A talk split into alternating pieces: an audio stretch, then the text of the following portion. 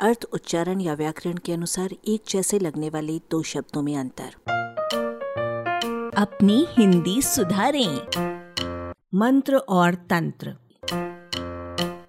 यूँ तो मंत्र से मंत्रणा, गुप्तवार्ता, रहस्यपूर्ण बात, उपदेश आदि तथा तंत्र से तंतु, धागा, करघा, शासन प्रणाली आदि अन्य अर्थ भी मिलते हैं। पर यहाँ इनके केवल मंत्र तंत्र वाले अर्थों पर ध्यान केंद्रित किया जाएगा। मंत्र वैदिक साहित्य में देवताओं से ली जाने वाली ऐसी प्रार्थना है, जिसमें उनकी स्तुति भी होती है। वो एक ऐसा शब्द या वाक्य है, जिसका जप देवताओं को प्रसन्न करके अपनी कामना पूर्ण करने के लिए किया जाता है। उसका प्रयोग करके यज्ञ और बलि की क्रियाएँ की जाती हैं। उसे दैवी शक्ति से युक्त माना जाता है।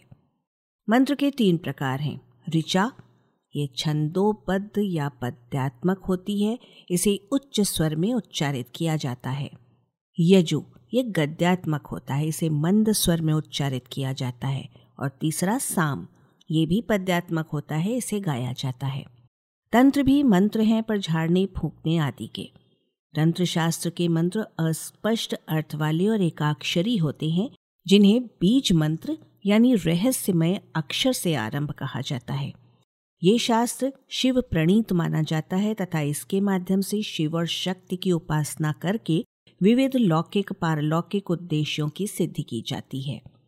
इस शास्त्र के अनुसार कली युग में वैदिक मंत्रों और यज्ञों का नहीं, तांत्रिक उपासना और झाड़ फूक का आश्रय लेना चाहिए।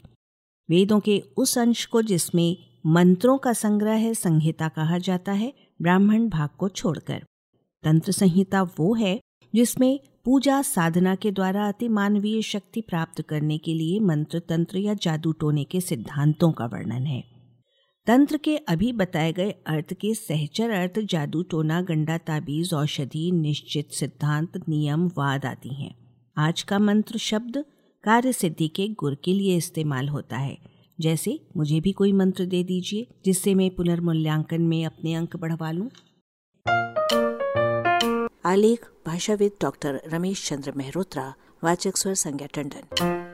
अरबा की प्रस्तुति।